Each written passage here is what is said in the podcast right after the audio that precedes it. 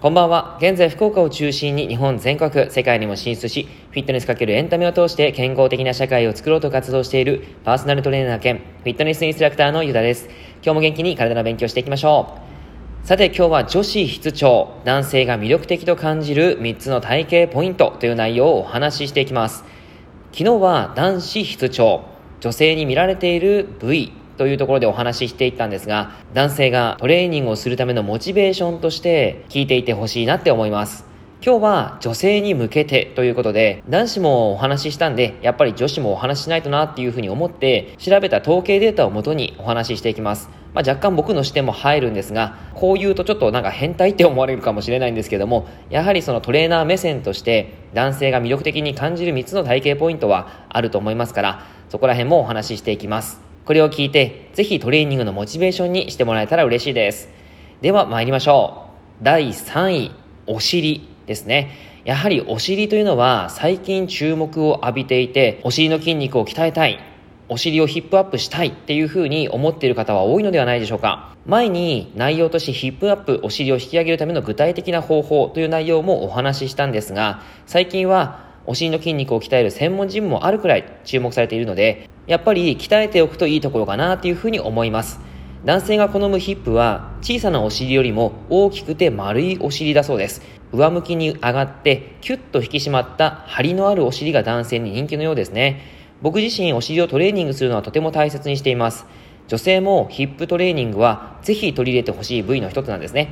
あの人間の構造上の必要な筋肉だから、そういったふうに話をしています。続いてだいにい、足。今は長いパンツを履いている時期なので、あまり肌を露出することはないですから、足を気にすることがそんなにないとは思いますが、薄着になってくるとどうしても見えてしまうのが足ですよね。これも前にお話ししましたが、太い足を細くする自分でできる具体的な方法という内容も前の投稿で上げています。よかったらぜひ聞いてみてくださいね。細すぎる足はかえって魅力がないと感じてしまう方も多いそうです。いい感じに引き締まった足は男性の目を必ず引くことでしょう。男性が思う美脚とは、細いながらも太ももから足首までのなだらかな曲線が保たれた状態の足だそうです。女性らしい足のラインが残っている方が魅力的に感じるとのことですね。まあ僕も同意見なんですけども、やはり足の引き締まりっていうのはすごくいいのかなっていうふうに思いました。そして栄えあるだいいちい、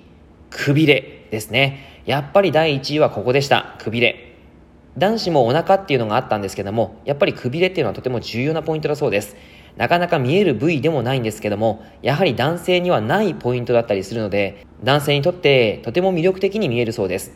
くびれのあるボディラインは男性から好まれるだけではなく、同性からも憧れられる存在、体型だと思います。ここに関してもシックスパック、お腹の筋トレが必要じゃない理由というところで、お腹を引き締める内容をお話ししています。もしよかったらそちらも聞いてもらえたら嬉しいです。というふうに聞いて聞いてっていうふうに言っても、なかなか多分聞く方もそんなに多くはないと思いますので、内容をお話ししておくと、くびれを作るためには優先順位というのがあるんですね。やっぱり優先順位として一番高いのは脂肪燃焼をすることです。お腹はもともと割れているんですね。そして細いです。なのでその部分で脂肪燃焼をちゃんとしていかないと、いくらトレーニングを頑張っても細くなる、くびれるってことはないんですね。まずは燃焼させて、その上でお腹のトレーニングをしっかりと鍛えていく。あとは体全身の大きい筋肉、足であったりお尻、胸、背中、そういったところも鍛えていくと、付随して お, しお腹の筋肉も引き締まっていきます。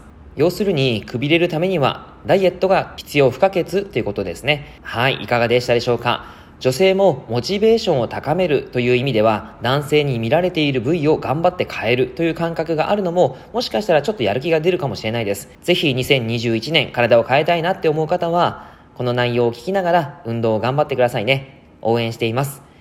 内容がいいなって思えたら周りにシェアしてくださると、僕が全身全霊で喜びます。またニコちゃんマークやハートマーク、ねぎらいマークを押していただくととても励みになります。今日もラジオトークを聞いてくださってありがとうございました。では良い夜を。